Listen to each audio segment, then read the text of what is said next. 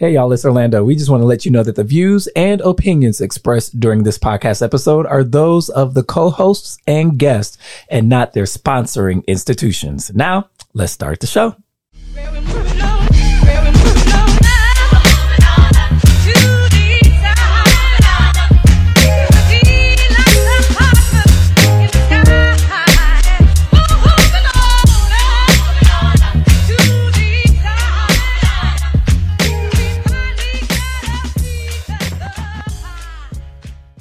Hello, Detroit and the world. Welcome to another episode of Authentically Detroit, broadcasting live from the WDET studios, Detroit's NPR station. This episode is brought to you by the Ford Foundation, and we are a content partner to BridgeDetroit.com. I'm Orlando Bailey. And I'm Donna Givens Davidson. Thank you for listening in and supporting our efforts to build a platform of authentic voices for real people on the east side of Detroit. We want you to like, rate, and subscribe to our podcast on all platforms. Today, we are excited to welcome Meredith Freeman, who serves as the Director of Impact Investing at the Fisher Foundation. Also joining us for the first time ever is Tasha Tabor, who serves as the Investment Officer for the Kresge Foundation. Meredith, welcome back to Authentically Detroit. Tasha, welcome to the podcast. What's up? I know, how, how did this happen? Tasha loves us. That's how it happened. That's how it happens because it's like I can't believe. Like I was telling Donna earlier, I'm like I can't believe this is Tasha's first time on the podcast. I know, right? That Right. was a real shock to me. A real shock. I mean, we're talking about Meredith's an old pro, but we're talking about Tasha Tabor, an ECN corporate champion, uh, the uh, one of the first investors when she was at uh, J.P. Morgan Chase in our economic development work along Mack Avenue, on over there. Like you know, I Tasha cannot- G. I cannot wait to tell you what that investment has yielded. It's amazing. And um, you know, to have somebody take a chance on you like you did on us and say, I'm gonna, you know, support this vision really made all the difference in the world. It was an easy one. It was a great vision. It still is a great vision.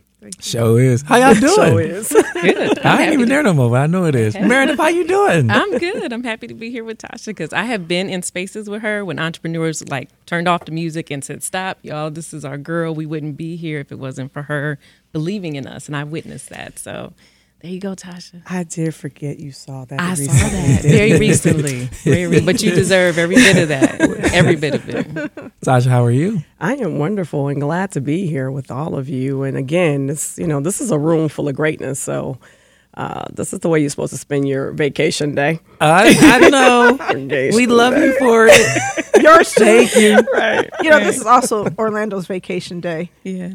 So Yeah. um, yeah. So only two of us are supposed to be at work today. No, this was vacation for me. Too. Everybody. So Look only me. Well, Only you know Donna. what? I have been off for so long with bereavement after bereavement, and Yeah. so today is my first day back. How, how's, how did it go? How you doing? Really well. Yeah. really well. It was, um, you know, I love ECN. Um, I love the Mm-hmm. staff and the work that we're doing, and so, um, you know, it's great to know that you can step away and grieve, and then come back, and you don't have to worry about watching your back or the work not being done and not moving forward. Everything was humming along, and I came back and you know joined conversations midstream, so it was, it was a good day.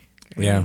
Testament to your leadership. Absolutely. You know what I mean? Like hiring leaders who are able to carry the vision mm-hmm. in your absence and you come back and you mm-hmm. could just get right back into the wave of things. Testament to the staff, your leadership and, and strategy. That's dope. Oh, thank Couldn't you. have So, said better. Yeah. Yeah. And if you should need more time, you know you should take it, right? No, I'm, I, you know, I, you know, actually being at work, I love working. I love what we do. Um, I've had rest, but you know, we're taking care of the community. We are solving and working collaboratively on taking care of needs. And you know, as I was discussing with a staff person, if you, um, you know, everybody loses their mother at some point, right? Unless their mothers lose them, which is you know pretty tragic. Um, and everybody loses siblings unless their siblings lose them. This is part of life. And so I'm not exceptional in that sense. And I just want to be part of a community of people who've um, just embraced so much loss. I mean, we, so many people Yeah, have been lost over these years. past couple of years. I thought I was over the hump. Like nobody got COVID, nobody died from COVID. But, you know, as it turns out, there are excess deaths. And we have so many things that have happened in our community where people don't have access to quality medical care people are shut in place and not doing the kinds of things to maintain their physical and mental health that um, we're seeing a lot of people just not. You you look at some people, it's like, well, you're aged, right? and and I'm not saying that to be mean. My sister and my mother really aged during the pandemic. It really had demonstrable impacts on them. You know, there was a, the whole year where we were afraid to see them, and then we did, and they were weaker. And you know everything was just sort of changed. My sister retired in the midst of a pandemic, and um, retired from Blue Cross Blue Shield. And I want to put this out there just because it's important. She retired from Blue Cross Blue Shield in June of 1960. I mean June of 2000, um, 2021, and didn't fill out all of her paperwork correctly. Therefore, she did not have health insurance. Her health insurance was supposed to resume July 1st, and she had a doctor's appointment July 6th. Um, how can somebody work for Blue Cross Blue Shield for 20 years as a nurse case manager and die as a member of the uninsured is beyond me. it's absolutely crazy. We really need to do a better job closing healthcare gaps. And I kept telling her, you can go to the doctor anyway, you will qualify for some support. And she just was afraid to go and unwilling. Um, so it's a consequence. And I think our whole community is living with that and living with grief. And so I try to place my grief in the context of a community that's grieving and an enormous sense of loss.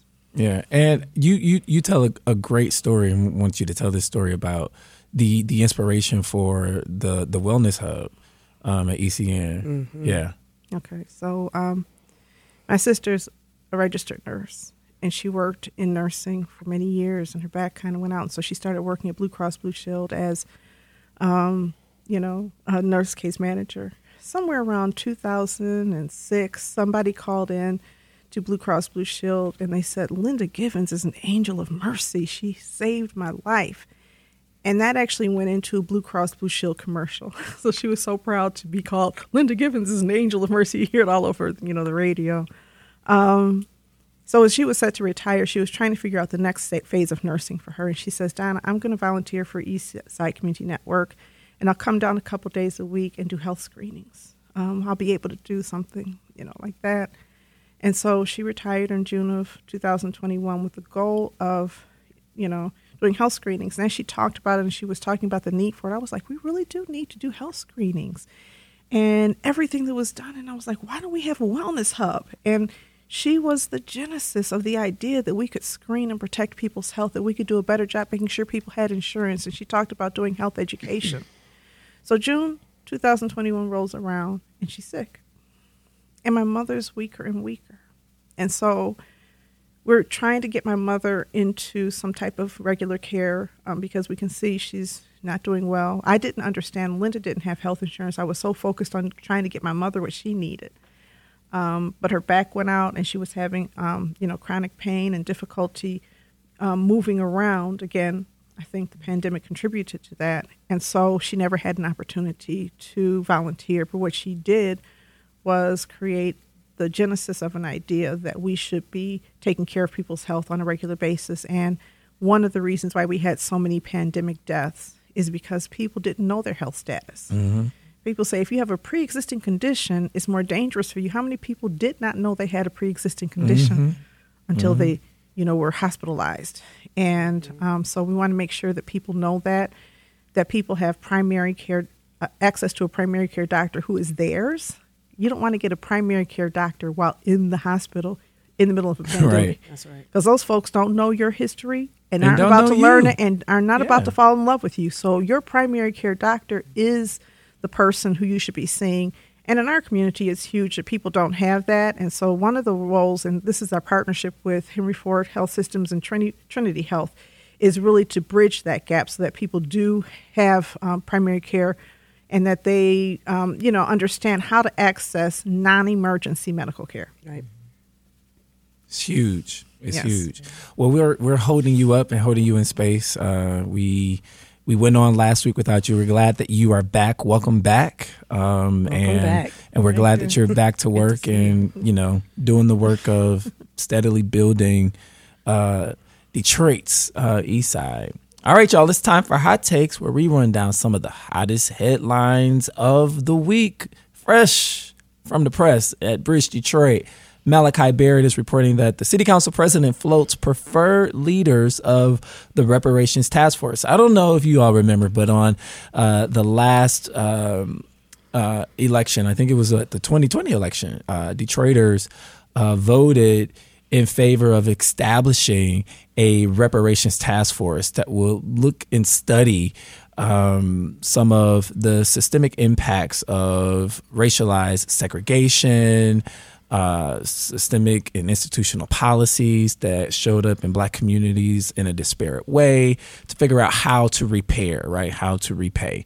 And so this work has been has been going has been going on. Uh, there there has been a steering committee since, and now council today, which is Tuesday, has passed a resolution to go ahead and open up the task force for applications so that people can apply. Anybody, any Detroiter with, who's been here at least six years can apply. You don't need to be black to apply. That was that was something uh, surprising um, to read, but but council members can also uh, nominate themselves and anybody uh, can apply. But today, there was also some news around who the council president, Mary Sheffield, would want to assume leadership positions in the task force. And she told Bridge Detroit uh, that she will likely appoint Planning Commission Chair Lauren Hood. Y'all know that name; she's been on We here do. before. Uh, Detroit attorney and real estate developer Chase Cantrell. I think y'all know that name We too. do, we do. Michigan Democratic Party Caucus Chair uh, Keith Williams. I know we know that name, and Michigan Democratic Party Deputy Voter Protection Director Dorian Tyus as the executive committee members of the Reparations Task Force. Now, this this is this is going to be interesting, especially when we figure out how um, how many people will be seated and who will actually be seated, even just from the uh, the executive committee or the the potential executive executive committee that's named. I know I know all those folks, and all of those folks think uh, number one love love the city of Detroit, love black people, but also have different strategies toward how to get to repair uh, what reparations mean, right? And so it'll be interesting to see some of those conversations and how the conversations have been going.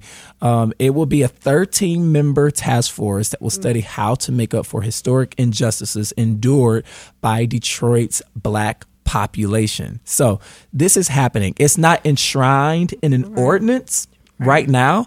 It's just a resolution. Um, and uh, there is no uh, conversation happening just yet around how uh, you know the initiatives that are recommended from this task force uh, will be funded. Uh, Mary Sheffield's strategy is to go ahead and seat uh, the task force first. Donna, what say you? Where are the historians? Um, we all have great ideas for what needs to be done, but I think that before you start talking about reparations, whose root word I think is repair, we have to do a good analysis of the harm that was done. Um, and really give the community opportunities to give feedback. So you have two people who are basically politicians, and that is Andrew Ty- Tyus and Keith Williams. Dorian. Uh, Dorian Tyus, I'm sorry, Dorian Tyus and Keith Williams. And then you have a developer whom I love. And then you have somebody who is really focusing on um, Afro urbanism, which which I think is really important, right? But I think the historians like Jamon Jordan or Ken Coleman, who are able to document the specific harms in the past, are needed at the leadership of this initiative. At the leadership. well, Um, the areas it- of expertise sought for representation cover 12 professions, including historian. But I'm talking about Legal. the leadership. Yeah. And I'm saying if she's appointing these four people, and am I correct in saying these are the four people who are going to lead it? Executive committee, yes. Okay. So if you are the executive committee, it's not inclusion if you're not able to help shape it. I'm reading, you know, I'm thinking back to the closure of I 375 and the way that that has been framed. I want to read a quote. Yeah. It was black residents and black businesses that were hurt when Black Bottom was wiped out and they were displaced for the construction of this freeway. Black businesses today should benefit from the enormous development opportunities this project will create. The equity of who participates will be just as important as how the new boulevard will ultimately look. I don't know that black capitalism is a remedy for um, black oppression. the people who were harmed. It's interesting that black businesses should benefit and not the the ancestors, or I mean the the uh, the the offspring, not The the, the descendants. descendants. Thank you. You the go. descendants of those people whose housing was displaced Yeah. not the descendants of those people who had their lives torn asunder in more than just an economic way. We're in a time right now we acknowledge that there's a housing gap. We understand the role of a housing gap and the wealth gap. We understand that Black Bottom was majority black because housing segregation forced us to live in these conditions, and that when you created these slum conditions and you decided, oh, wait a minute, black people should live in slums, you just tore down the slum and pushed them into another slum mm-hmm. that you created. And then in 1967, you had the rebellion, which is a direct offspring of that the, the disinvestment in our communities. And so it seems to me the narrow thought that businesses should benefit, and I'm not saying they shouldn't, but the idea that you're creating this high value real estate downtown and you're going to make certain people millionaires and put their names on things is problematic. The other thing I want to say real quickly is if you look at the um, what's happening in the, the Harmonie Park and you look at the Carr Center, Yeah, the car right center was a place in the old, you know, was a, a right, right, was it um the what's the name of the park right there? I'm sorry, still in a little Ooh. bit of fog. You know, the right across from right- La Casa. Yeah, I know what you're talking about. There's a park right there. Yeah. And that park is supposed to celebrate black history, and we were supposed to develop that into a black development area. And the first thing they did was move the Carr Center out of this building and force the Carr Center somewhere to, to find real estate somewhere else in the city. If you were intent on preserving that for black history, you would have kept the Carr Center there. Now, I understand that um, the folks over um, the Michigan Chronicle and a few other black businessmen and Dennis Archer Jr. benefited from that. But that's not reparations. And so for me, I just want to make sure the historians are there, that people who are really committed to understanding and sharing and discussing best practices are at the table. Yeah. So we, we it, there's 13 seats. The executive committee is not seated yet. The article does cite that they are going to be looking closely at uh, the resurfacing of I-375, and you know, for the I-375 project, I I share your concern because I think that resurf. I mean, from cement contractors to businesses to developers, there are a lot of people that are going to become wealthy from that, and I think we right. need to have uh, be having this conversation about who those people Right. look like. And I know it's a cross section project between the city and the state. Um, But- but- what but does contracting look like? Procurement. What? How? How are we reaching and thinking about, like you said, the descendants of folks who were displaced? Uh, from Black Bottom, Paradise Valley. I mean, I think that that's right in front of us, and But it's bold and it's happening. But I do want to just clarify. Yeah. I think that Mary Sheffield said that Chase Cantrell, Lauren Hood, Keith Williams, and Dorian Tyus will be executive committee members of the reparations task force. Right. Right. And so, if, if there's going to be other executive committee members, are you saying that the other people also be on the executive committee? that they're Mm, I don't know. Or, or they're just going to be on the task force? I don't know. That's a good question. Yes. So I think it's really important to understand that. Um, we know she- the council president listens to this show. Council president, Well, come on, Come on. But she said she really wanted the task force to be driven by these individuals within our community who have the expertise to inform the council on the various recommendations and decisions. So there's no housing person there, or maybe I have to look that back up. I mean, housing justice person. You know, because we have some people who work in the space of justice in the city of Detroit, and I don't see their names there. And that's not a slam on anybody whose name is listed there. I just think that it's, if we're really looking at trying to achieve justice, add some names. Yeah. What's the difference between the executive committee and the task force at large? What powers would the executive committee have that the task force would not have? Do we know? I mean, executive committees usually um, have the most power. I don't know exactly how those powers get meted out, but usually an executive committee is the committee that drives decision making, sets the agenda, um, makes a lot of hiring decisions and the like. And so, for me, again, I think it's important who sits there and how representation is done. We have the Detroit Justice Center, for example. We have so many people Shout who out are to Amanda working. Alexander. Exactly, Amanda Alexander. You have so many people working in areas of justice. Mm-hmm. It seems to me to have an inclusive process that looks at the economic impact and the political impact, but also at the um, justice impact of some of the past harms. Yeah, it feels like some of this work has been done in the dark. Well, we we will be paying attention to what happens there. That's, but I think it's exciting. We're going to have a reparations task force in the city of Detroit, and I think that is, uh, super exciting. Progress. It is It definitely is. progress. All right, that wraps up hot takes. If you have pieces that you want discussed on Authentically Detroit, you can hit us up on our socials at Authentically Detroit on Facebook, Instagram, and Twitter, or you can email us at authenticallydetroit at gmail.com. Super excited that Meredith and Tasha are here today to talk about an op ed that Meredith and Sarita Scott wrote, uh, who is at the Kellogg Foundation, wrote an opinion in uh, Bridge Detroit entitled Mountains Move When Black Leadership collaborates. And so I'm excited to talk about collaboration and the importance of a black philanthropic strategy across the foundations here in the city. So, Meredith, great job on the opinion. You and Thank Sarita you. did uh, an amazing job. Tell us what uh, the impetus for writing the opinion was.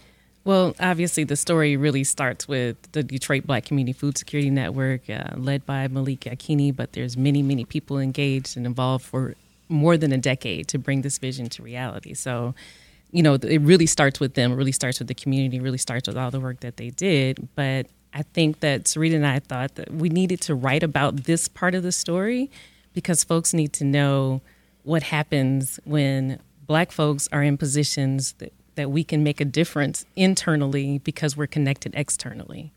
And so we just wanted to tell that story. We wanted to tell the story about how we networked with one another. How, you know, Sarita was just, she had just come to Kellogg, like uh, a few months in.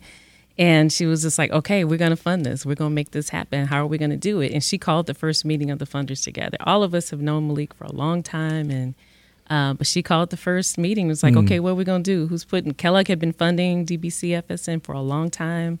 Um, and it was an expensive project. I know Tasha will talk about, about that. Um, but we called folks to the table. What are we going to do? What can you do at your organization? What can you do at yours? At Fisher, all I could do was program related investment, which is um, a, an important piece of it, but I didn't have grant money, but it was still a piece that was needed. And so we cobbled it together. I won't even say cobbled it together because that sounds like it's scatterbrained. And it wasn't scattered. It was really like people were committed. It made sense because this was black led. It was in a community that needed this um, this this cooperative model of getting access to fresh, healthy food, right?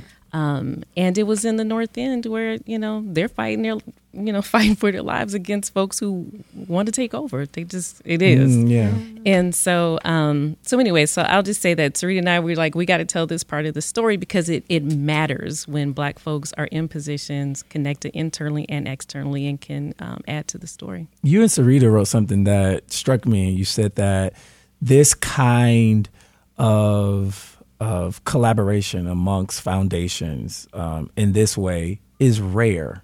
Why is it so rare? So rare. Yeah, um, a lot of different things. I mean, different foundations have different missions and priorities, grant impact areas, um, and so sometimes there's no, there just there just isn't alignment, um, and sometimes there isn't anyone who's really connected enough to to be able to make the phone calls. I, I think that this is a really unique point in our history mm-hmm. and possibly something unique about Detroit in this point in our history, right? That you have so many people who really know and love the mm-hmm. Detroit community working in the space of philanthropy and um, whose commitment is really to use and leverage their roles to move the process forward. Tasha, is that your finding? I know when I met Tasha, I will say this I was in the North End, and for a brief period of time, she was at Vanguard. And so, you know, both Wait, of us Wait, what? have. I didn't know that. Yes. Yes. Okay. Yeah. Donna was my boss. Oh wow. yeah, for a brief period. Yeah, so we do have history, but it was right in that neighborhood, and so there's a sentimental feeling of being there and seeing things moving there. But do you think that your connections to the city, and I know how strong they are, um, and being in philanthropy has sort of changed the moment that we're in in Detroit from um, the past? I have. So, yes, in short, my longer answer would be it's just thinking about the navigators of, of capital and philanthropy over time, right? If you think about the spaces from the beginning of my career um, in 99 and what the like the banking landscape looked like, what the philanthropy landscape looked like, what the development of real estate looked like, you know, there was that authentically black um, leadership in all of those spaces existed. And then you saw in 2008 when you know we had this um, recession in this moment and we saw so much talent leave the marketplace and you saw the convergence of banks and it got bigger and bigger and you saw philanthropy and it changed um, you know you lost a lot of black leaders that sat in place of, of power to move capital in different ways which is the reason why i, I moved the way i did in, in, in my career because i wanted to see black leadership in real estate. I want to see black leadership again. Um, and I'm talking about in private development, right? And mm-hmm. a lot mm-hmm. of our, our real estate talent was gone. She was gangster how she moved to her career.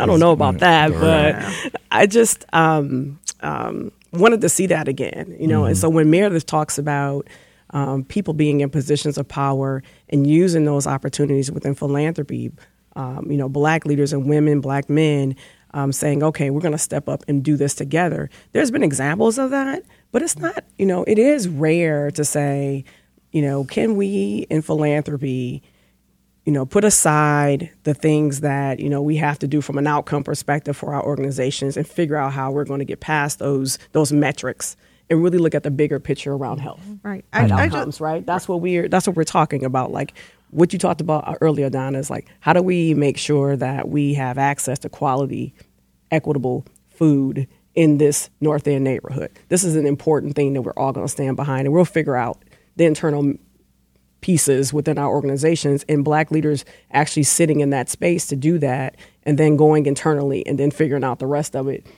that you know that doesn't happen all often especially when you're talking about a 21 million dollar project um, and not not in detroit right not detroit. so i think you know we had people in those spaces right but not collaborating in those spaces there's a different mindset to right. some of the folks who are sitting at these philanthropic tables mm-hmm. and i have to say it's improved and I, I, don't know whether it's just because philanthropy is changing and we're learning from that period in the past where everything had to be outcome driven and you had to prove that you could do, you know, change the world in, in two years with twenty thousand dollars. you know, it's like that's that's it's crazy. big piece. You know, because listen, um, Sarita's Woo. not here right now, but you know, I pitched, you know, the the Stoudemire to to to Sarita, and she came back and said, "I'm going to give you general operating support." I was like my oh my, she gave me three years of general operating support and said, use this as you need. I'm not tying it to a project. Come back to me for a project grant sometime in the future. And that's different thinking. Nobody, you know who else did that is um, Shamil. At Kresge, we are part of the Kresge Climate Health mm-hmm. Initiative, and we were applying, you know, we had all these, you know, things that we were going to do, and she changed it to general operating support. Sure. And yeah. we're seeing that with philanthropy in ways that we haven't in the past is it the people who are at the table or is it the time that we're in or combination of both? I think it's all of that. Um, I think it's the appetite within to try to do something different. I think in the past, the, the, one of the barriers is honestly some some foundations want attribution. They want attribution more than they want contribution. It just that's it, that's just you guys reality. talked a little bit about that in the op-ed, and, yeah. and, and and tell tell us why this op-ed isn't a piece where Kellogg and Fisher Foundation is bragging, but really trying to provide, you know, amplification and agency to a project that it, that is absolutely phenomenal. Yeah. Yeah. So, and it is, it's not even just about Kellogg and Fisher. It really is about all the foundations. Yeah. We just kind of wrote it together. Yeah. Um, but it's, we worked cooperatively for a cooperative grocery store. Like this, that's the the model that they're promoting, which flies in the face of capitalism, when you talk about having black members who are making decisions about this entity, not just the grocery store, the community center, the real estate, all of it. And, um, you know, our contribution was to work cooperatively around supporting this project.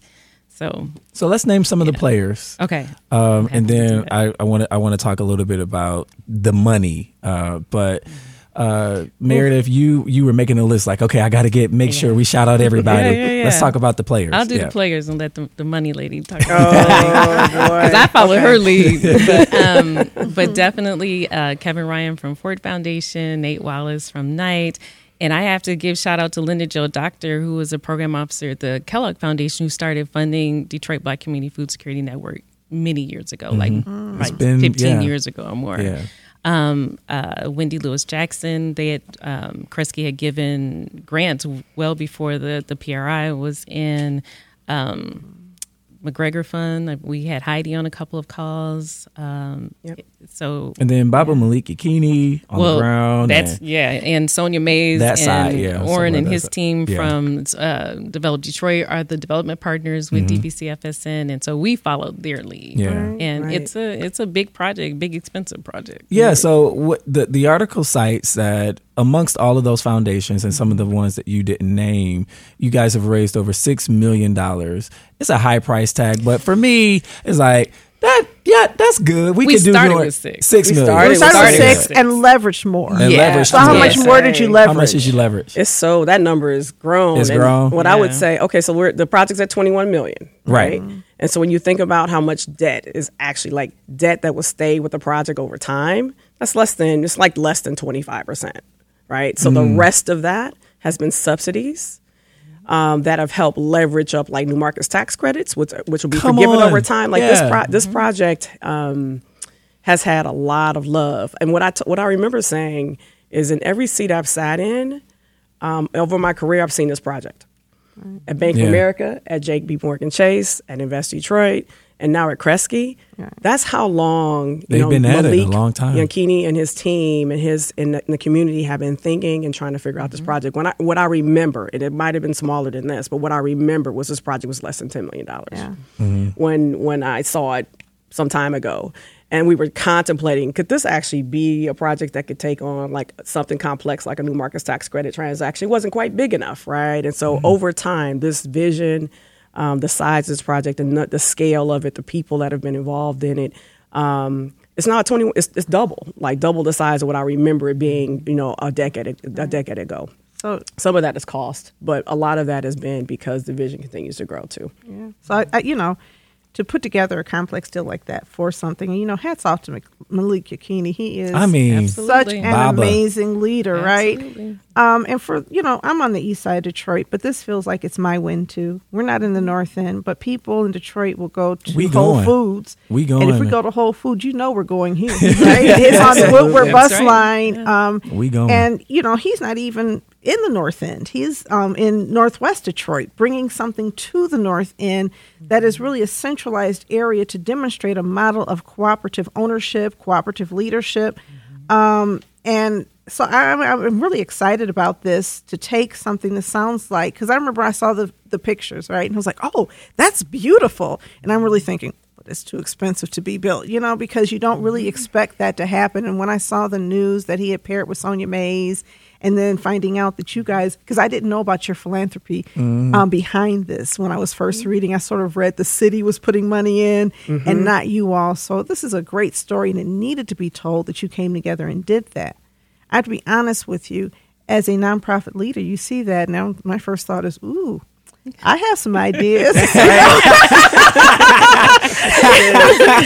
Absolutely right. And if you've ever worked with Donna me, you know I have some ideas. ideas, right? But I know a lot of us have these visions that are, you know, and we're afraid to dream big, right? Mm-hmm. I remember when I was thinking, Because I'm like, this price tag is not compared to what we see in the kind of subsidy and philanthropic and corporate support that a lot of development projects around the city that are not black get. This this is But but you know the We difference is we can. We but can the difference is that, and maybe I'm mistaken by this. This doesn't look like it's going to be a huge money maker at first, does it? Or will well, it? grocery stores. I mean, the margins, margins, real very slim. very slim. Very, very So, slim. You know, this feels like it's the first time where you have sort of this mission driven project of this size in a in a long love time. it. Um, you had um, what was it the the the the youth.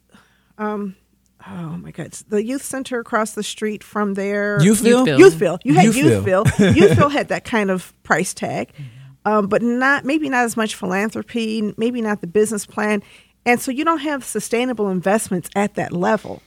Yes, that is true.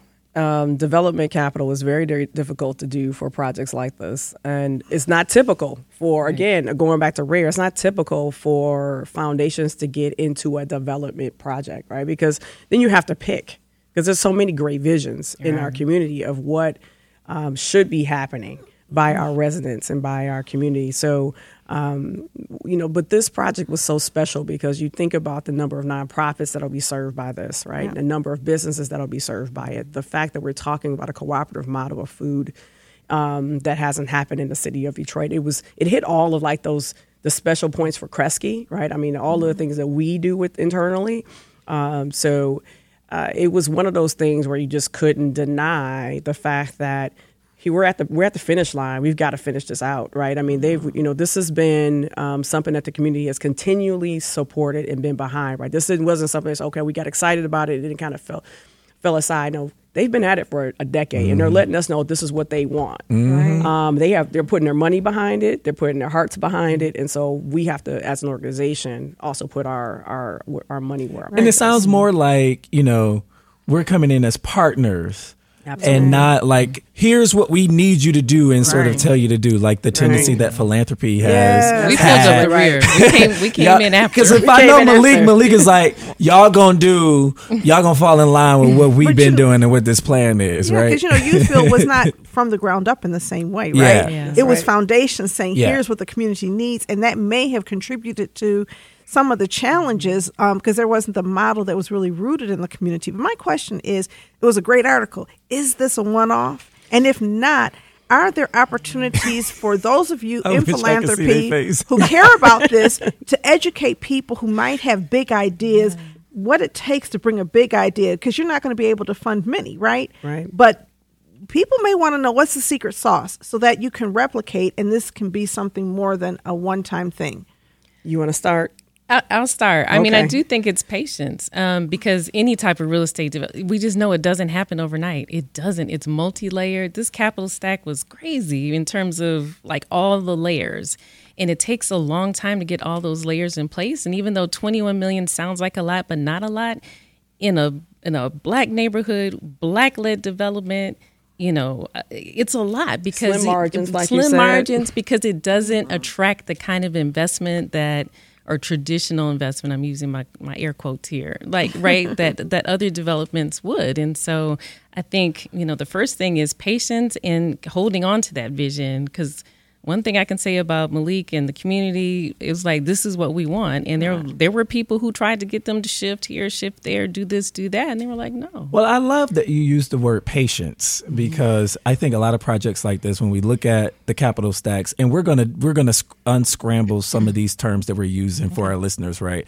Uh, performance capital stacks, project related mm-hmm. investments. All of this is in our jargon, but it may not necessarily be accessible to the listeners. So mm-hmm. can we can we begin to demystify how a project like this is financed? Um, it's starting with the the PRI, the project related investment, and how how that works. Does that money cost a lot of money, or is it low cost? Like talk talk to us, Tasha, about the PRI. Okay, I'll talk to you a little bit about that. So um, so Fisher and um, Fisher and, and Kresge put together a just under three million dollars uh, to with patient capital. So patient meaning money that goes out long time, right? Mm-hmm. So uh, you know it sits with you. It's it's inexpensive. Um, in the case of our PRI, very inexpensive, right? You think about interest rates now, four or five percent, six, seven, eight percent. Uh, we're talking about capital that is, you know, just at the just above zero, mm, almost know? free, almost yeah. free capital. We're talking about almost free capital, and yeah. usually when you think about, um, you know, the capital that goes in as equity, that money that goes in um, below where the bank gets paid. Everybody get paid first, and this is the last bit of money that gets paid back, right? That's where our money sits. That's usually the, the money that um, has the highest interest rate, right? That's the money that um, mm-hmm. sits in the riskiest space, right? The riskiest, and again, I'm using air quotes. Mm-hmm. Um, but so riskiest space means higher returns. We're actually in the inverted. That's what makes pro- program related investments and um, critical do- dollars and um, sought after because it's in the the space that gets paid last, and it's the one that gets the lowest yield of, of, yeah. of in- interest return. So mm-hmm. um, it's hard to it's, it's, it's a hard resource to to secure. Okay, and so not all together. foundations do uh, PRIs either. Um, there, there aren't. You know, everybody doesn't do it no. because of that. Just, just because of that. Right. Right. So, one of the things that strikes me is that they already had raised their own money.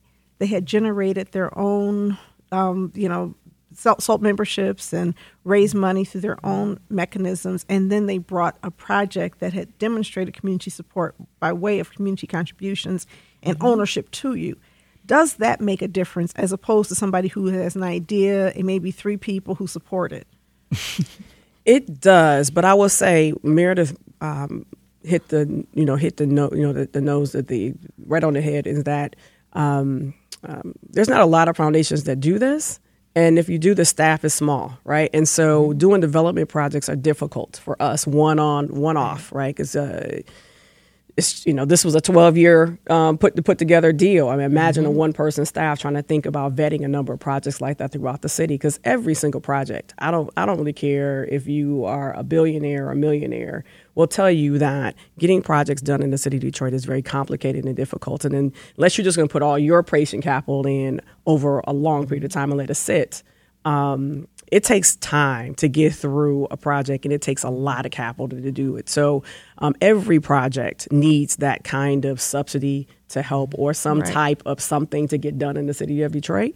Um, and so it's very difficult for us to actually do those one off projects. What I will say is what we're good at doing um, is coming up with solutions that can help multiple organizations, right? And that's what we'll put a plug in for the equity fund that we just put mm-hmm. in place. That that is a that is a that is a solution. That Biara is a solution. Thinking about the number of development deals that need equity and patient money that's low cost mm-hmm. to get mm-hmm. across that finish mm-hmm. line, right? And this is what this is. It is a fund that is putting money in the hands of black developers. How large is the fund? It's $11 million. Um, we have all we're hoping that this goes national and people recognize this program. We're getting a lot of calls about it because we want this to be a hundred million dollar fund. We want this to be a two hundred million dollar fund. But we're going to demonstrate that is needed here with the eleven million dollar fund. I mean, you ask any black developer in the city, especially you know a small scale neighborhood based developer, their number one need is low cost capital. Low cost capital. Yeah. Low cost money. Low cost mm-hmm. money, and for banks, for uh, CDFIs, and for foundations to redefine. Let's talk about this. Can we talk about the current definition of risk and why Thank it you. needs to be redefined? Tasha or Meredith, y'all, who wants to take on that? because everybody's risk averse when it comes to uh, skin folk and them doing you know stuff in in developments in the city and all of that. But I think I think we got to restructure what that means. But talk a little bit about risk, yeah. Yeah, yeah, risk. I mean, so here's the thing I would say about the, the you know saying things about risk. Um, there's so many levels of risk, but the one that gets applied is to your point is like to the entity itself. Like you know, oh, this is risky. This development is risky. But what they when you when you pull that apart, we're talking about the market itself, you know, they're talking about risk in the market of Detroit, right?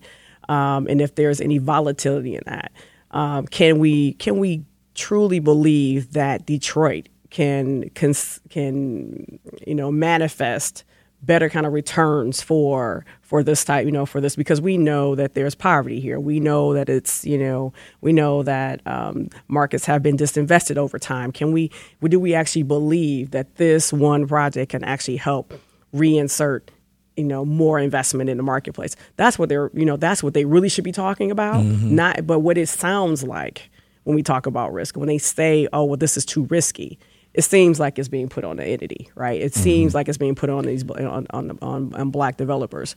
And so that's one of the reasons why this fund hopefully will will will change that some of that narrative because this is not about we're going to give the entity the capital that it needs to get the project across and the patience to, to move so now we're going to prove that some of these other risk factors can be addressed, mm-hmm. right? It feels like we have some of the highest performing best sales stores in, in, in, in the area. So we have a, the best selling Footlocker is in Detroit, and right? on Warren and Conner, Warren and Conner, right? right? And um, you know you have. Whole um, Foods. Uh, Whole Foods is is is so profitable. The Meijer People Rivertown come over Meijer always Rivertown. Crowded. So we know Always. that that these projects tend to sometimes it feels as though the perception of risk is built on formulas that mm-hmm. It are is, abs- misapplied in our community. And so, mm-hmm. can you mm-hmm. talk about um, moving beyond the formulaic assessment yeah. Of value to say, wait a minute, Detroiters are going to travel farther and do more for these businesses? That's a great yeah. question. So uh, one of the things that I am proud that we're we're starting to have the conversation internally at Fisher around is what is the risk of not investing in it, Mm. right? Instead of looking at the risk of investing, what's the risk if we don't do it? That's a like, great we're, we're, what's the risk to community? What's the risk to um, health and wellness? What's the risk to equity? And continuing inequity around some of these things. And so I think that that's something that we're trying to embrace and we're trying to demonstrate the risk tolerance, a greater risk tolerance by looking at it from the reverse.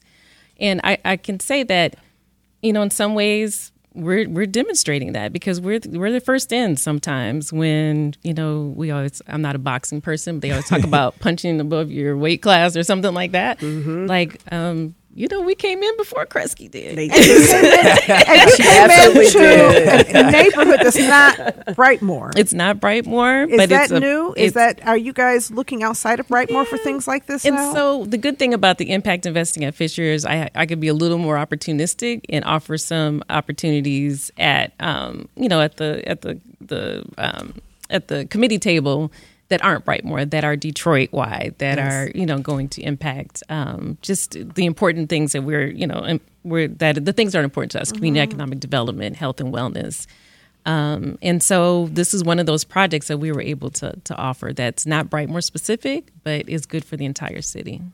Yes. And I'll add to that, you know, like, and then you add data on top of that, right? So, so you started talking about Whole Foods and you talked about the different, um, you know, proof points that we have in the marketplace. Add some more data to that. Think about the work that um, JP Morgan did and, um, uh, Detroit Economic Growth Corporation did around leakage, right? Looking Yeah. at Oh, where yeah. people are spending all of their dollars. Like, Right. let's actually track where people are spending their money. And if we put the right type of businesses in the right neighborhoods where we see people are um, craving that. They're looking for this. I mean, you look at the avenue of fashions, right? I mean, you put the right type of businesses in the right neighborhoods where people are actually driving miles to have that service or that food uh, for that or that good provided. Bring that into the neighborhoods, and it, it will do just fine here, right? That dollar the- will turn right and that's here. the tie-in to you, right? Because in 2000 and late 16, 16, yeah. I believe, um, I took over at Eastside Community Network, and we were looking for an opportunity to get support for our work on Mack Avenue.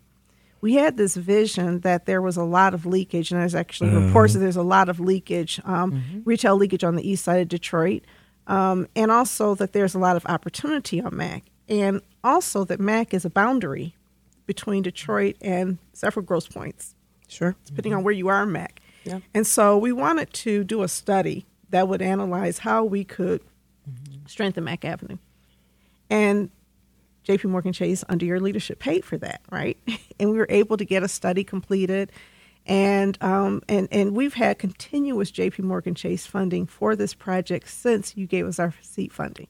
Every year it's like, okay, we not we're not sure we're going to fund you again, and then it's okay, we'll give you two more years. so, so we feel very blessed. Sometimes a little higher, a little bit lower. But we did our first study and we took our findings and we built this relationship with Grosse Pointe Park in Detroit. And this is at a time where everybody's arguing over Kercheval, but we're breaking bread on Mack, right? And Orlando is central to that planning process. Um, I think the mayor of Grosse Pointe Park was the first person at our planning meeting He at beat us. ECN. He beat us at I was like, how did you get here first? Yeah. He was so excited. And then we found out that Grosse Pointe and Grosse Pointe, Woods. City of Grosse Pointe and Grosse Pointe Farms had completed a study trying to figure out how to activate Mack. And they came to us and said, hey, we want to be part of your planning process. So we expanded our borders to include those uh, Grosse Pointe communities.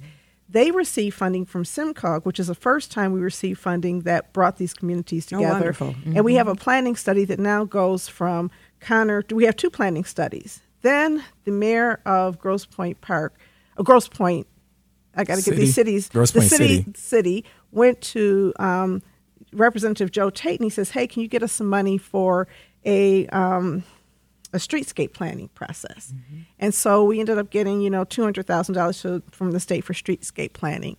Um, we received money from NEI. We've received money from the um, Wayne County Community Development, Economic Development, rather. We've received sure. money from the Ralph Wilson Fund um, for Economic Development to work in Grosse Pointe. We now have three staff working in redevelopment. We've been able to give out loans during the pandemic to help keep businesses open.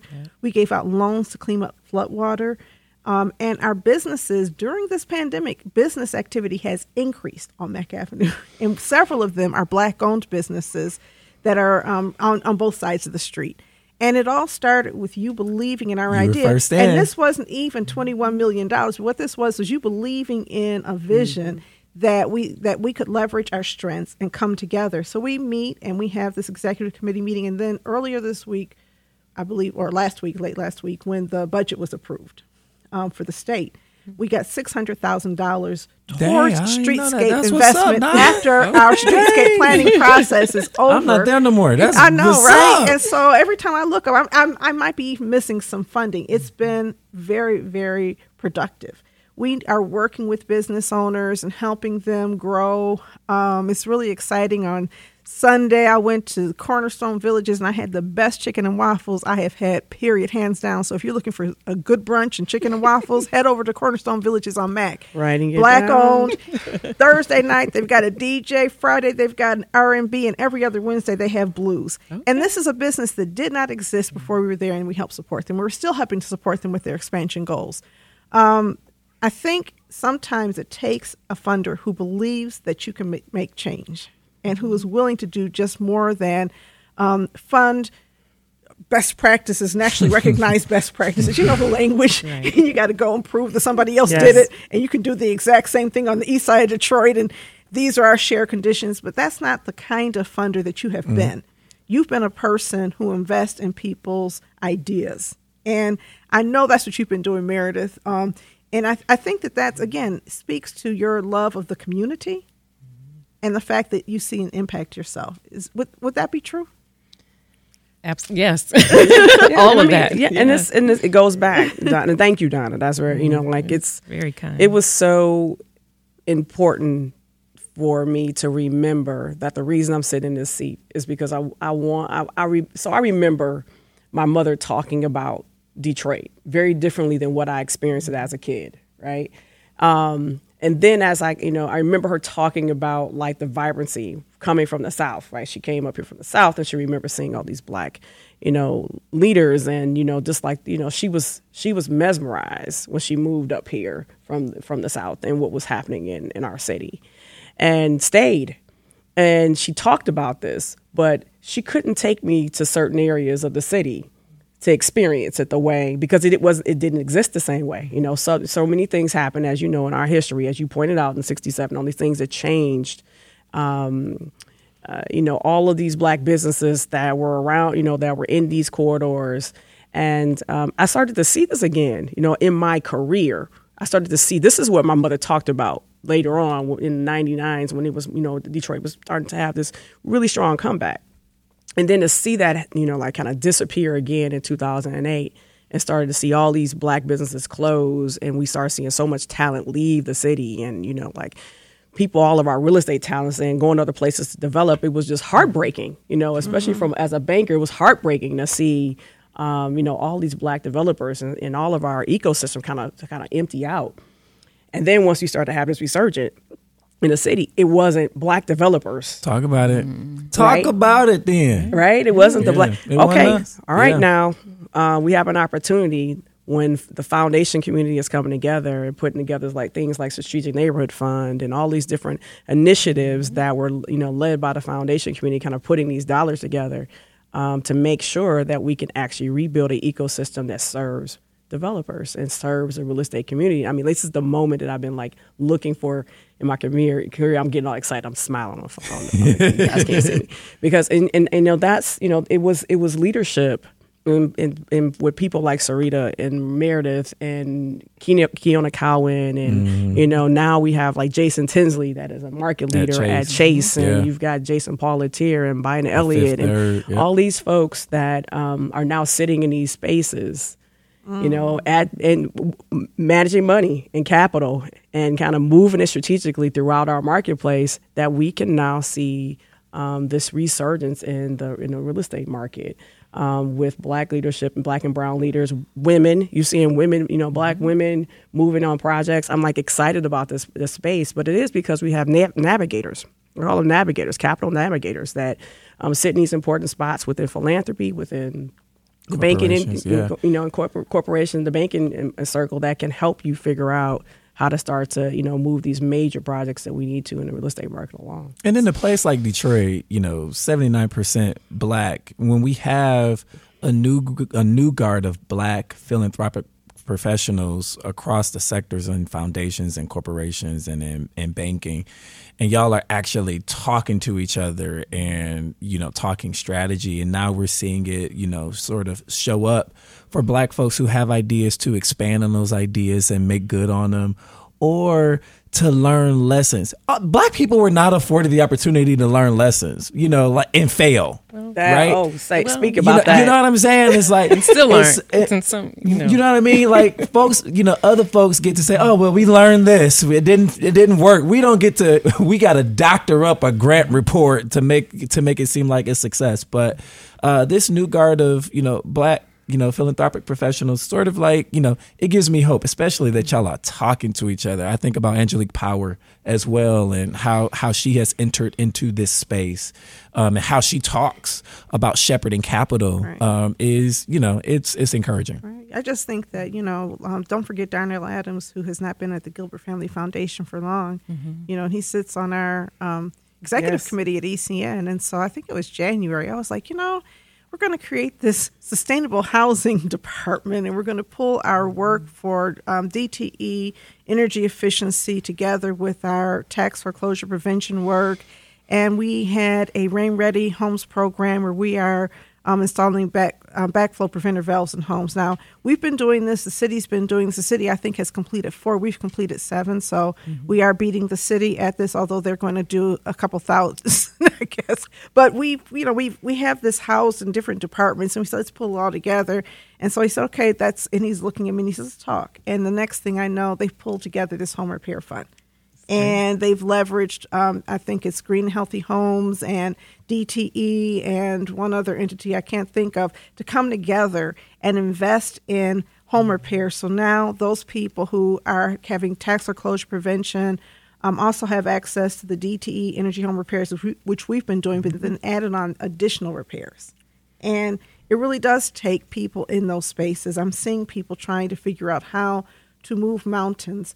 My question for you is if I'm a business owner and you talk about capital stacks and you talk about capital navigators, where do I go to find out about all of these stacks and navigators? Because I'm trying to navigate the language myself. yeah. Um, Where do you go? I looked at the alphabet soup that DG puts out, and it's like I don't even know if I'm a business owner. Where where do you start this journey? What would what do you recommend? or an aspiring business owner. Yeah. Right. Yeah, so if I'm a business owner, I'll start with um, I'll plug charity All and right. Kai, right? Because um, you know I would think in a business and you know an owner in a business space that is that's a space where Yeah. they're definitely you know very versed, right? They you know they know the city inside and out from Mm. their background, and then they actually um, they talk to all of you know all of the the ecosystem of like the capital ecosystem, and they're they're going to get you ready. And I also want to be careful about saying getting ready. So, you know, like businesses know their skill, you know, they know their craft.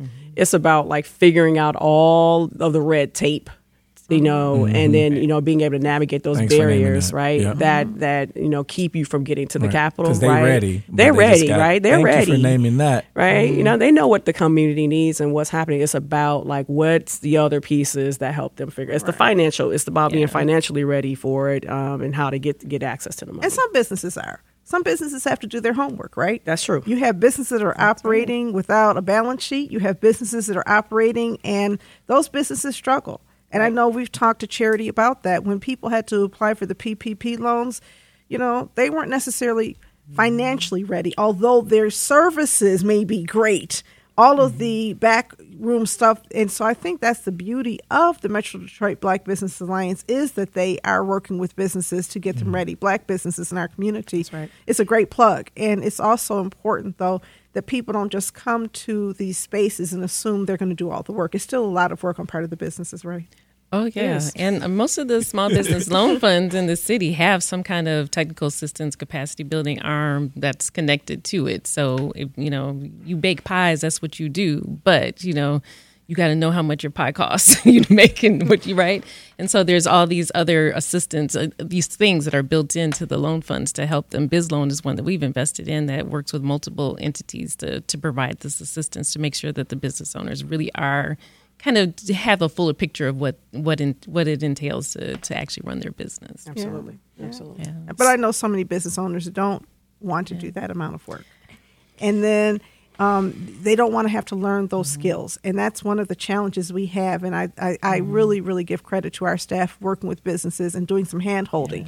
That I know it seems It's high hard. touch, yeah. I It know is. it's frustrating when you're saying, okay, we have to look at this, but you have to think differently. We've actually had a lot of success working with Errol Service. Who's been working with a lot of business owners on the corridor? If Oh, you don't wow, know that's him, Errol. Services of McDonald's Yeah. fame Sure. has been getting business owners ready for That's great. loans, right? Yeah, we hung out at Mackinac. Yeah, that's really Yeah, great. He's yeah. doing great work. So, um, um, I, I think that that's the hard part, and it's whether it's a nonprofit business or a for-profit business. Um, this is not easy work. Malik Yakini did the work. He did the work over a long period, of, time, period of time. and you know learned some things he didn't know he needed to know. Right? That's I right. mean that, that we all get in those spaces where we're just like, wow, I didn't even know I needed to know this. right? Bringing develop Detroit in, Yeah. right? And Sonya Yeah. Mays and her expertise and saying, okay, like this is the space I know very, very well, but Mm-hmm. you know, Sonya is skilled at putting together complicated transactions, right? And so Mm-hmm. being able to bring know that that expertise was needed to like, like get over the finish line is, you know, what's up. Yeah, that's what's up. And you know what what this project does for me is dispel, you know, this scarcity mindset that there aren't res- you know, Detroit is I go to I go to other cities and we talk about all that's here in the city of Detroit and Detroit is philanthropically rich. It and is. other cities are like, "Dang, y'all got everybody. We got little, you know what I mean?" And so I think that, you know, there is room for uh, more more collaboration like this and more investment like this without us having to worry about the price tag. You know what I mean? Like I'm not the the money's there. I'm not. You know what I'm saying? It's well, just the money's there, but you got to do the work for the money. Of You gotta course. work Yeah. for the money. Of course. He- you got to make it easy for folks. So you said there's one person, there's two people in these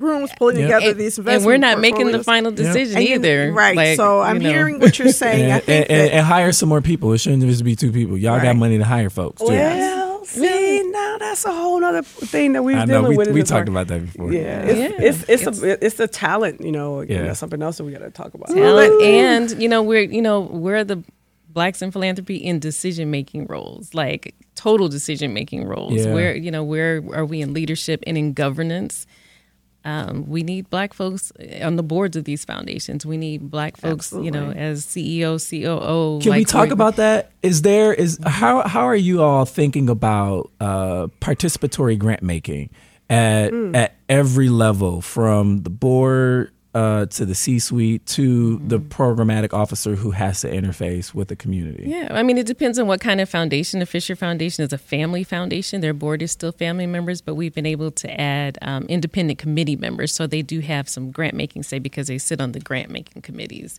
It really just depends on the structure of the foundation. Um, but you know, there's still a long way to go for a lot of these entities to make sure that, you know, it's not just the program officers or directors that are on the ground and connected. That's great. We need that. We need more of that.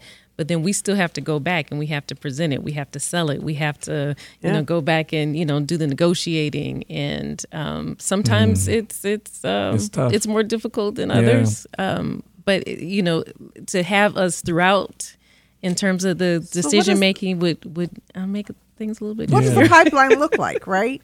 Because it Yeah. feels like there's people who are working on the community side, on the mm-hmm. nonprofit side, and then there's people on the philanthropic side. But it doesn't feel like there's a lot of understanding of what a pipeline might be for somebody who's interested. I love that question. And mm-hmm. navigating to that side, and Yeah. and and and, and the board side is just completely opaque. It's like Who y'all mentoring and uh, Are we who- who talking on y'all about talent? bench? We're talking about talent, right? Yeah, Yeah. yeah, yeah. So, I mean, again, our as I think about this, if I look at our organization, like the racial diversity that our organization has gone through and shifted through in the last, you know, I'll, I'll just I'll say I'll call it I'll say decade, five years now. I mean, like that has that pendulum has moved significant in, in the last five to you know five. Adding equity as part of our you know like one of our core um, values is is new as of as of 2019. So like our organization internally has does look a lot different than it did a decade ago, if you will. Um, I won't say the percentage, but I know it's it's more than 30% where you see black and brown um, individuals, individuals i- at you know inside of the organization in managing directing um, positions. You know, like all Shout the way through, and, and Yeah. right. Shout out to Wendy Lewis, and you think about all of the other. Um, I know Raquel Hatter, and you Mm-hmm. know we got a number of, of managing directors that sit at you know at, at in leadership roles within the organization, and that was not the case. Again, that's going back to this navigation. It changes when you have people in in different positions of power, and now we've got folks on our board, right? We've had one or two in the past. Now we've you know that number is continues to increase of the number of people of color that sit on our board and women that sit on our boards. Nice. So. Um, let's keep that trend going. keep that trend going and keep it in place. And I don't think that you know we're, we're as an organization we don't plan on backing down in that in that space from an equi- equity perspective. So It'll continue It'll to continue grow. to grow. Do y'all have time to like build the bench? Like one of the things I loved about uh when you were at Chase, Tasha, is that you brought Shannon Smith along with you. You know what I mean? Like Yes. that that was an intentional investment that I saw that you made. What what the bench look like? I mean, we, we- I know I've tried my best. We've brought Mm-hmm. folks in. It's a small foundation though, so the the bench is, is a short one. yeah, um, for Yeah. sure. But I've also tried to be a mentor through um, the Council of Michigan Foundations for Sweet. other, you know, young Black and Brown professionals who are either entering or want to enter, um, and just providing some guidance. Um, I've had many mentors over the years. Uh, Yes. love Donna Murray Brown still to this day To this day. and forever and ever and ever. But you know, people like that who really lifted me up and and and looked out for me and just took care of me, right? Um, in so many different ways. And so I just see myself being able to do that and and being committed to doing that, whether someone wants to come into philanthropy or not. I mean, But most people don't even know how to enter philanthropy. Yeah. It feels like something that many It's people mystical. mystical. Sure. And some of the people, you know, because I first met you, Meredith, a long time ago at LISC, right? And so you were um, LISC was much more embedded in the community Mm-hmm. than a lot of other things. So even though you were sort of on the program officer side, you were kind of embedded in the community pro- program officer side. Right. And Tasha took a, a a break from banking to actually do some business development work at Vanguard. And it wasn't long, but it was in the community working with folks in the neighborhoods mm-hmm. that gives you sort of that bird's eye view of what it's like to be there. You have people who may be coming out of college who are super smart entering into philanthropy, mm-hmm. but they don't have their feet on the ground experience. It feels like getting people with their feet on the mm-hmm. ground to those spaces is also important, and very few people navigate that jump. Yeah, I don't. It wasn't a. You know, I knew always knew I wanted to be in banking, but I don't know if I could say I would land in philanthropy in this role. I mean, I was not. I didn't navigate myself into philanthropy this way. Um, it is. It, it is one of the things that I. You know, we we probably take more calls, and I'm gonna give. I'm, gonna. I'm gonna put these words in, in Meredith's mouth. she probably takes more calls about people wanting to know what she does because she's you know a superstar, and she just gets a call. She gets Facts. an email. It's, Facts. It is like she's. And I she know she does, respond. and she doesn't think about it like this. Like Nope. she's getting an email from somebody and they're like, "What do you do? I want to know." It's a college student, somebody, and she just Let's like go for has- coffee. and she has coffee with them. And she doesn't think anything of it because she's not writing those numbers down. But I know she's done that a number of times because I've done it, and um, we'll continue to do it because it's it's a lot harder now to um, figure out where the talent will sit who wants to be in this space. In the past, going back to this, you know, our the banks convergence, we used to like pump out credit analysts, right? People that the banks used to just pump out folks of talent, and then the, you know the alternative banking world would like poach and pull people from the banking sector into the community development world, and that would lead into roles like this. And the community, that's how I got involved, right? That's you know, it was Urban Financial Services Coalition and those and black bankers, urban bankers, what it used to be called, that kind of mm-hmm. helped me navigate where I wanted to be in my career. Now these you have larger institutions that don't train people locally, right? And so it's harder to kind of find a Shannon Smith. It's harder to mm-hmm. find folks who have like that background in, in finance who want to work in Detroit and kind of figure out these complicated kind of s- subsidies, right, in the world that we live in and kind of train to that. And so we, you know, we we take calls from people all the time that are kind of interested. You're interested? Okay, let's talk. let's talk about your skill set. Let's talk about how we can. So call these places, y'all. Because Please it's- call it- us, because we- it's more them. than just giving money away, right? You're not Santa Claus. You don't you don't Right. go But to work thing- just to give money away. There's uh, like Tasha Exactly. said, you're like working on stuff that takes a long time. But the to other put thing, together. the other apparent connection that I see is this connection between community development and philanthropy. For folks who have been on the other side of philanthropy, actually stewarding the work and making sure that the capital that's given from grant making organizations is is spent correctly and all I think that that's a obvious pipeline connection that needs to be All right. um, uh, codified, if you will, for lack of a better phrase. I mean, to- we need yeah. content Yeah. content experts in all areas Yeah. of grant making. Arts, we need artists, to, to, to serve in Legit. foundations. We Right. do. We need folks who know these businesses, who know education, who know the arts, That's who right. know who know impact investing, who know communities. Um, I mean, to me, the the the best skilled grant makers are the ones, to your point, Donna, who have been there and, and Mm. have brought that experience into the foundation with them. Yeah, so it'd be really interesting. We have pipelines into community development as a focus um, that we are working on in our community. Um, we have a lot of people retiring as executive directors. It's like, Lord, who's going to replace them? What is the pipeline of talent? And are we really doing a good enough job preparing people to lead organizations, not just do work, right? Right. Um, and I know that U of D Mercy has a, um, a, a master's in community development. Is there a master's in philanthropy anywhere? and does there need to be that? There's the Lilly School of Philanthropy at um, IUPUI Wow. um, in Indiana, and then the Johnson Center, Johnson um, Center, was at the say. Grand Valley State. Um, nice. so you know there are some places to go. But do we need more? And more locally, is it does it make sense for um, say the Ross Business School or the School of um, Public Administration at U of M, for example, to create or carve out a niche for philanthropy? Come on, Professor Tasha, Professor Listen. Meredith. I know, you know, not. I've taught nonprofit management courses as an Really? adjunct in the past. Nice. Yeah, but it was kind of more general management, right? And not Right. necessarily around philanthropy.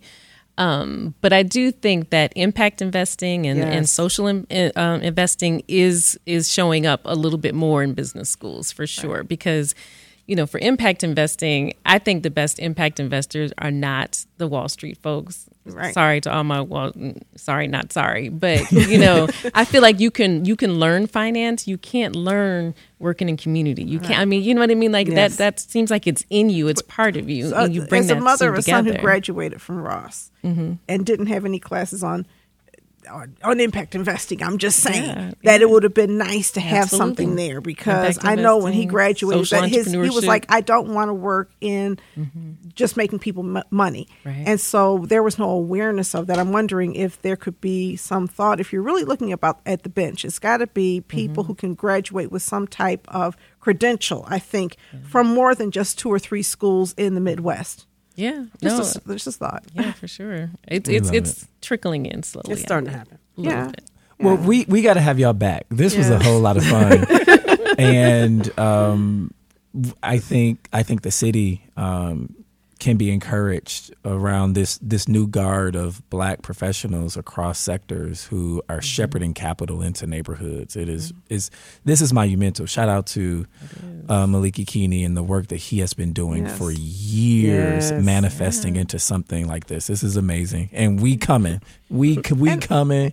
We drive into it, And shout out to all the farmers, and the farmer. Yeah, right? Because Yeah. we have such a you know um, robust farm movement in Black farmers movement in the city of Detroit. They're going to benefit. I'm really excited on behalf of the farmers. Yeah, and can I just say, so everyone I think is pretty aware of the history of the Cass Corridor Co- Food Co-op, but uh, during part of this, um, part of my discovery and doing research around this, I actually found out my grandfather was the president of the Sojourner Food Co-op.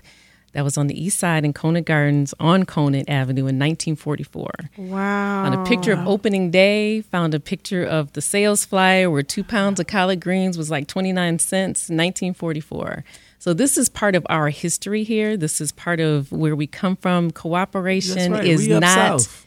you know, not it, but it's not a new thing. It's It's, not. not. a new thing. It's thing. intrinsic in who we are. Absolutely, It really it is. Absolutely who we mm. are. I would love to see those pictures. I put them on Facebook. I put them on there again. Okay. Okay. I I'll love send it. to you. All right, y'all. If you have topics that you want discussed on Authentically Detroit, you can hit us up on our socials at Authentically Detroit on Facebook, Instagram, and Twitter, or you can email us at authenticallydetroit at gmail.com. It is time for shout outs. Donna, you have any shout outs? No, I'm just going to shout out the two women here, Tasha thank and you. Meredith, and also um, you guys are just really awesome, and I want to honor you for the work that you do um, because it gives me hope. You know, I've been doing this work for a minute, and it's it has not always been possible to see people in philanthropy, and not just you, but also Kevin Ryan and also, you know, Nathaniel Wallace and of course um, Sarita champion the vision of people who are doing the work in the field. So thank you for your work in that field. And I also want to shout out Orlando Bailey. I don't know if anybody saw the Secret Society for Twisted Storytellers. Um, it was Lion King. It was the, on June seventeenth. L- Don't start me the line. June 18th. It was June 18th. It was the day know when it before. I, I had just come back in town. It was June 18th. Orlando was amazing. And I know Thank everybody Mama. knows Orlando is amazing. And so I was like, let me put this on Yes. TV. Nice. And I broadcast it to my TV, and Kevin and I were watching it, and I was just like almost in tears. It was so good. so Thank you, I Donna. um, missed it. I, I missed it being in person because I had just come back in town. I was just trying to, you know, get over jet lag. But Orlando, that was amazing. Thank you. Thank you. Uh, Tasha Meredith, any shout outs? I think just my black philanthropy peers. Yes. Um, and you know what? They're they're we work together, but we I, they're just people you want to be with. Like you want to hang out with Tosh and Kevin and Nate and Sarita and then my people just to you know have a cocktail with and some laughs. I mean, they're just good folks. So shout out to all of them just for who you are. Kevin was the first money in for Authentically Detroit. Sure was. First All right money now. in. All right now.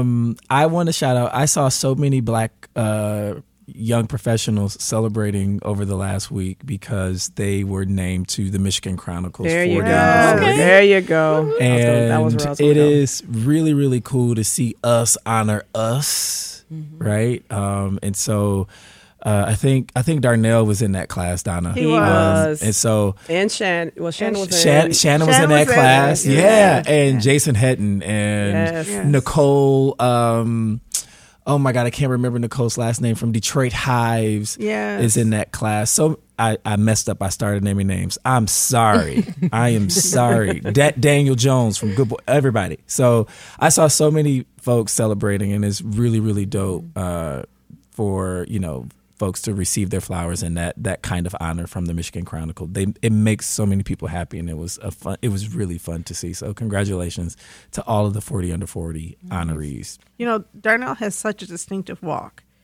And I didn't realize that until I saw a video. Geraldine Gaines was recognized, and I know her mom and dad. And I'm looking, and I'm like, that's Geraldine. I wonder what she's been. And then Darnell walked out, and I was like, oh, 40 under 40. Uh, yeah. 40 under 40. So shout out to the Chronicle for honoring uh, black talent um, and making it a making it special, making everybody feel special. All right, that's going to do it for this episode of Authentically Detroit. We thank you for listening. We want you to catch the wave.